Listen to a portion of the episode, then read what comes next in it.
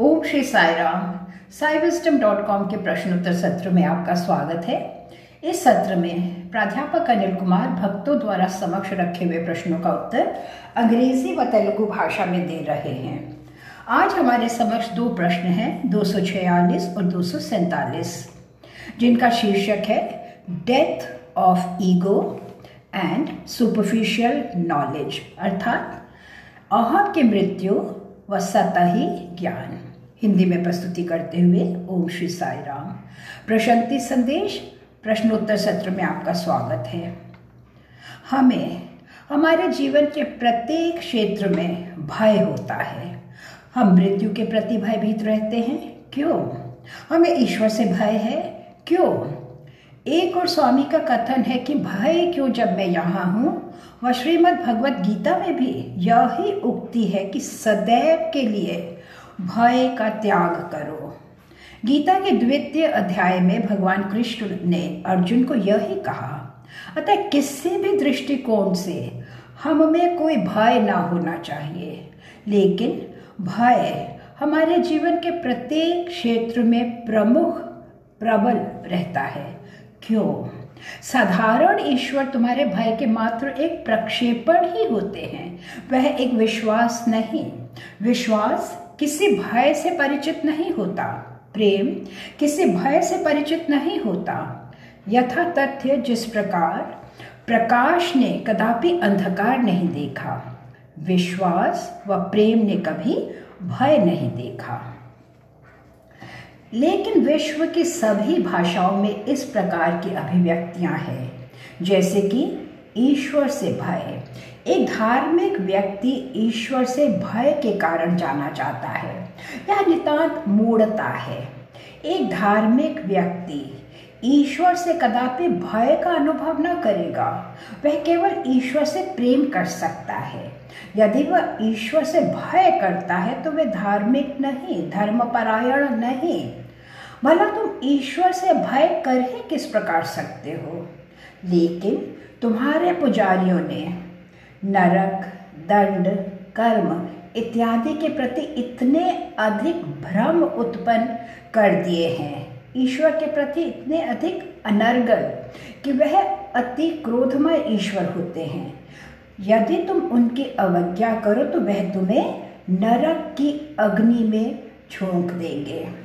और तुम्हारा परित्याग कर देंगे। यह पुजारी ही होते हैं जो तुम्हारे भीतर भय की उत्पत्ति करते हैं। क्योंकि एक बार तुम्हारे भीतर भय हो तो तुम्हारा अनुचित लाभ उठाया जा सकता है।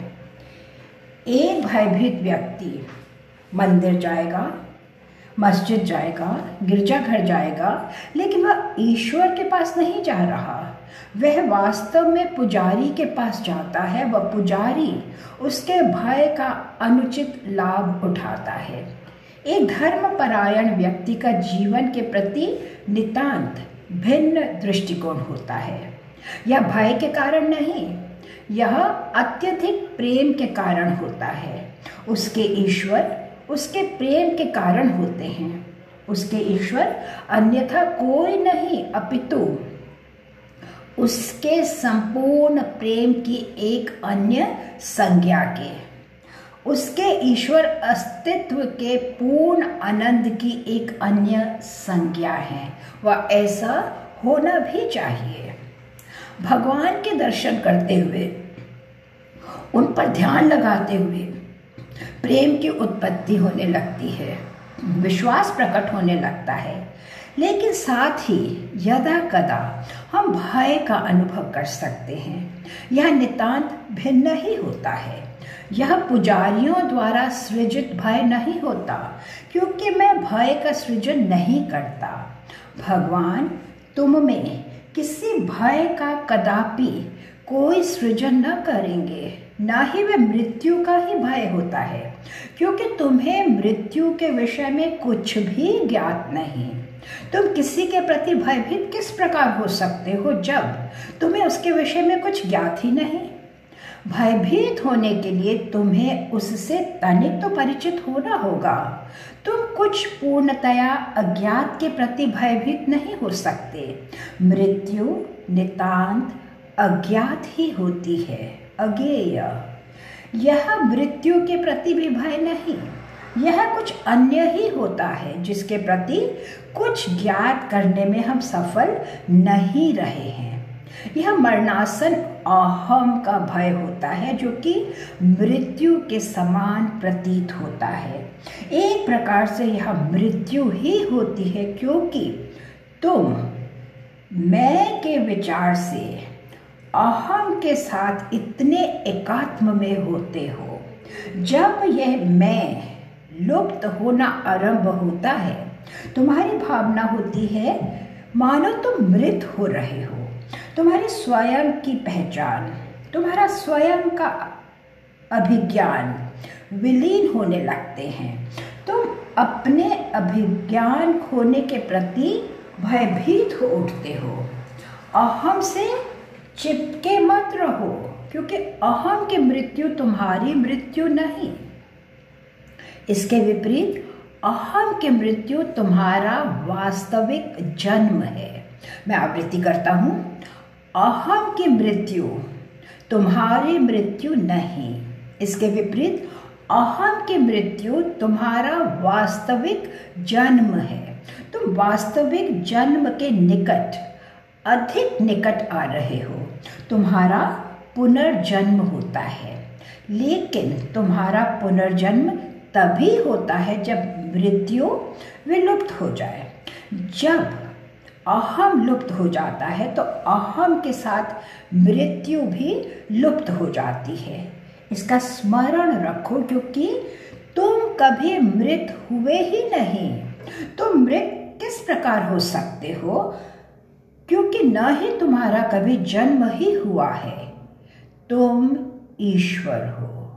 तुम ईश्वर हो तुम दिव्य ऊर्जा हो।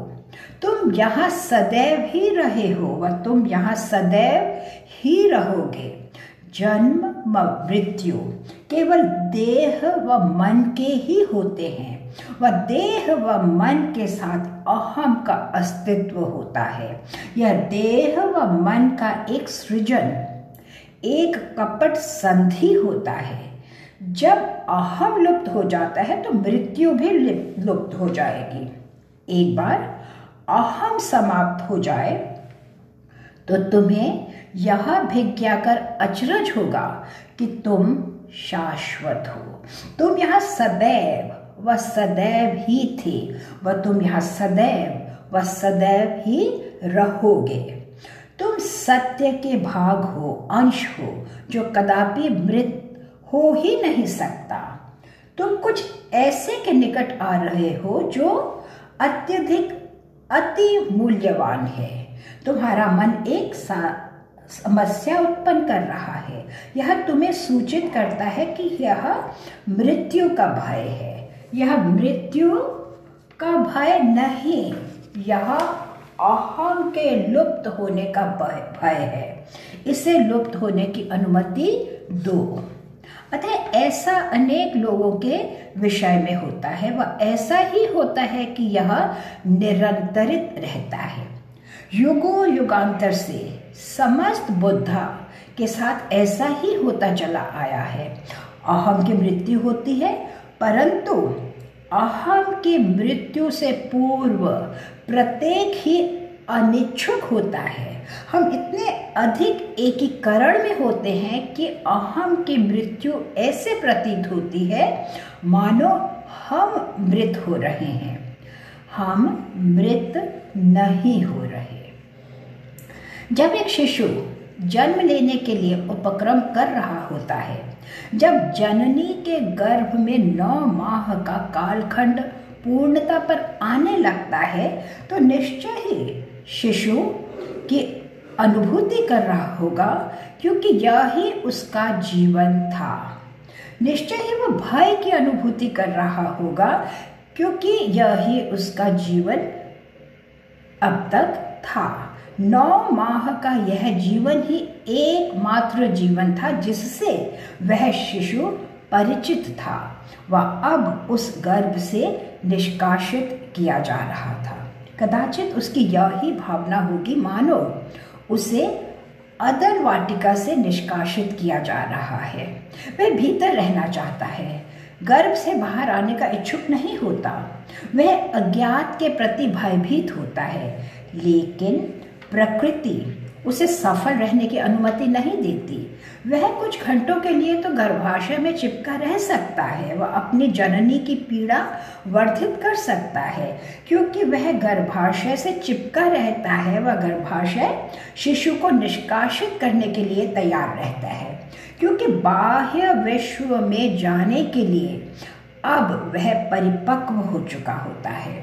अब वह पर्याप्त परिपक्व होता है। उसे गर्भाशय में सुरक्षित रखने की अब कोई आवश्यकता नहीं होती। गर्भाशय के भीतर किस प्रकार का जीवन हो सकता है? तनिक भी कोई जीवन नहीं होता। 24 घंटे शिशु निद्रा में ही होता है।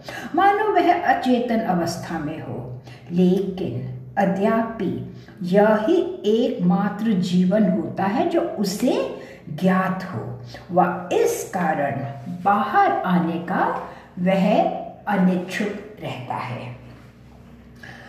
अतः हमें केवल एक ही जीवन का ज्ञान होता है, अहम का जीवन।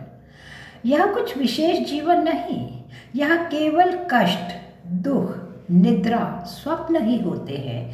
यही एकमात्र जीवन होता है जिससे हम परिचित होते हैं। एक क्षण आता है जब व्यक्ति मनन, चिंतन, ध्यान द्वारा परिपक्व होने लगता है व तदंतर तुम्हें अहम से निष्कासित होना ही होगा।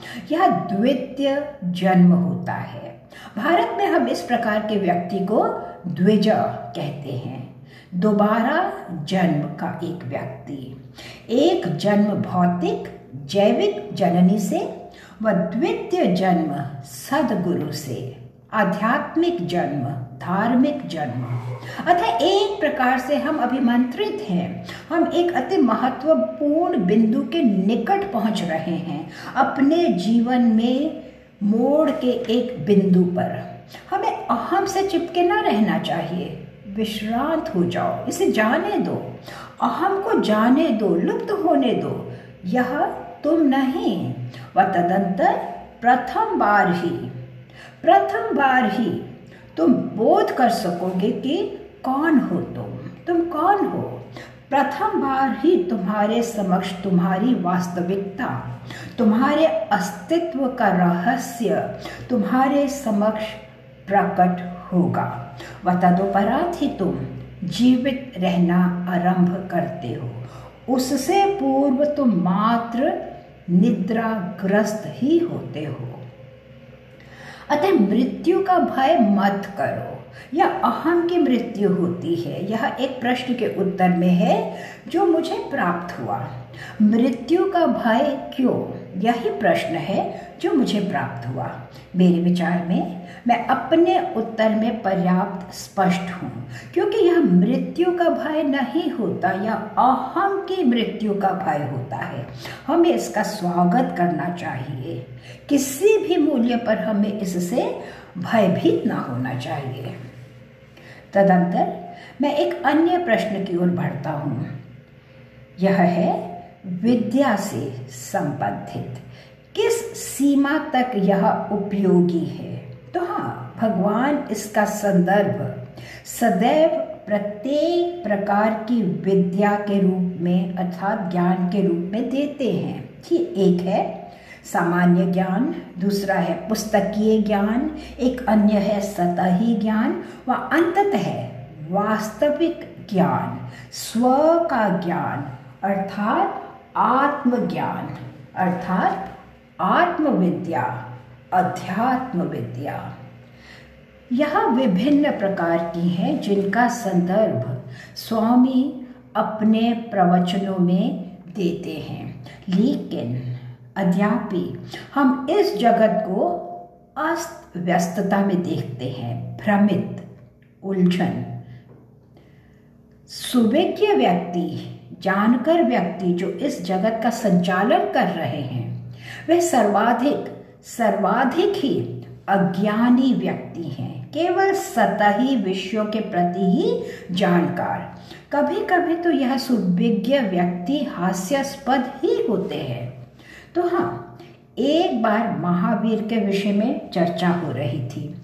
श्रोतागण में से एक व्यक्ति एक प्रश्न हेतु तो उठा। उसने वक्ता से प्रश्न किया, महोदय, मेरा एक प्रश्न है। महावीर व बुद्ध समकालीन थे। उनमें से कौन ज्येष्ठ था व कौन कनिष्ठ था? मैंने इस प्रयोजना पर शोध कार्य हेतु तीस वर्ष व्यतीत किए हैं, लेकिन मैं एक स्पष्ट निर्णय पर पहुँचने में सफल नहीं हो सका हूँ। कुछ धर्मशास्त्रों का कथन है कि बुद्धा ज्येष्ठ थे व कुछ धर्मशास्त्रों के अनुसार महावीर ज्येष्ठ थे। निर्णय करने का कोई मार्ग ही नहीं। मैं अति भ्रमित हूँ। अतः जो भी आपने बुद्ध व महावीर के प्रति कहा, क्या आप इस समस्या पर कुछ प्रकाश डाल सकते हैं? वक्ता के समक्ष एक श्रोता द्वारा यही प्रश्न रखा गया। वक्ता द्वारा दिया गया उत्तर यह है, तुमने अपने जीवन के तीस वर्ष गंवा दिए। इसका महत्व ही क्या है कि कौन ज्येष्ठ था, कौन कनिष्ठ था? क्या करोगे तुम यदि तुम एक स्पष्ट निर्णय पर पहुँच भी जाते हो? कुछ भी निश्चित नहीं, लेकिन एक विषय निश्चित है, चाहे कोई भी ज्येष्ठ हो अथवा कनिष्ठ। तुमने अपने जीवन के तीस वर्ष व्यर्थ कर दिए हैं। इन तीस वर्षों में संभवतः तुम एक बुद्धा बन सकते थे अथवा एक महावीर। जी हाँ महावीर एक महावीर। बारह वर्षों के ध्यान द्वारा बन गए व बुद्धा। छह वर्षों के ध्यान के उपरांत एक बुद्धा बन गए।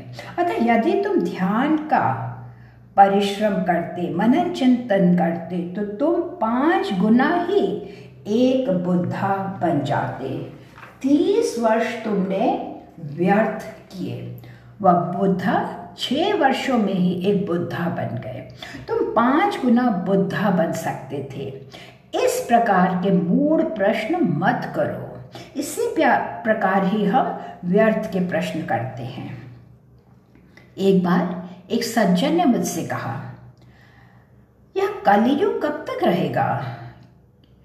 क्या कहूँ मैं? मैंने यह उत्तर दिया। मैंने उससे कहा, मैं इस कलयुग के अंत तक जीवित न रहूँगा, व न ही तुम ही। बेहतर रहेगा हम इस क्षण के प्रति, इस दिवस के प्रति, वर्तमान के प्रति संबंधित रहें। इसकी गणना करने की हमें कोई आवश्यकता नहीं कि यह कलयुग कब तक रहेगा। अतः इस प्रकार जानकर व्यक्ति व्यवहार करते हैं। हाँ ऐसा ही होता है। अब मैं आपको एक अन्य बिंदु कहना चाहूँगा। एक सुविज्ञ, व्यावसायिक, जानकार व्यक्ति क्या होता है? उसे अर्थहीन, महत्वहीन के विषय में प्रत्येक विदित होता है। वह महत्वहीन विवरण में ही विचार करता रहता है, वह केंद्र विषय। केंद्र बिंदु बिंदु का विस्मरण ही करता चला जाता है। तो फिर सुविज्ञ व जानकार व्यक्तियों के संदर्भ में क्या होता है? ऐसा नहीं कि हम पंडित व विद्वान व्यक्तियों के विरुद्ध हैं। हमें उनके प्रति सहानुभूत, करुणामय होना चाहिए। हमें उनके प्रति क्रोधित होने की आवश्यकता नहीं। अतः किसी प्रकार हमें बोध होना चाहिए कि हमारे पास वैचारिक, सैद्धांतिक निर्देश हैं। व निश्चय ही हमें इन निर्देशों से लाभ प्राप्ति करनी चाहिए। विद्या को एक मूढ़ता ना होना चाहिए। उनका गंभीर विचार ना करना चाहिए, जिनका कोई महत्व ही नहीं। बस ऐसी विद्या मात्र सतही ही होती है। अतः हमें इन दो पक्षों का विचार करना होगा। प्रथम अहम की मृत्यु व द्वितीय विद्या, जो मात्र लगभग सतही ही होती है। आपका समय के लिए धन्यवाद। पुनः भेंट होगी जय साई राम साई राम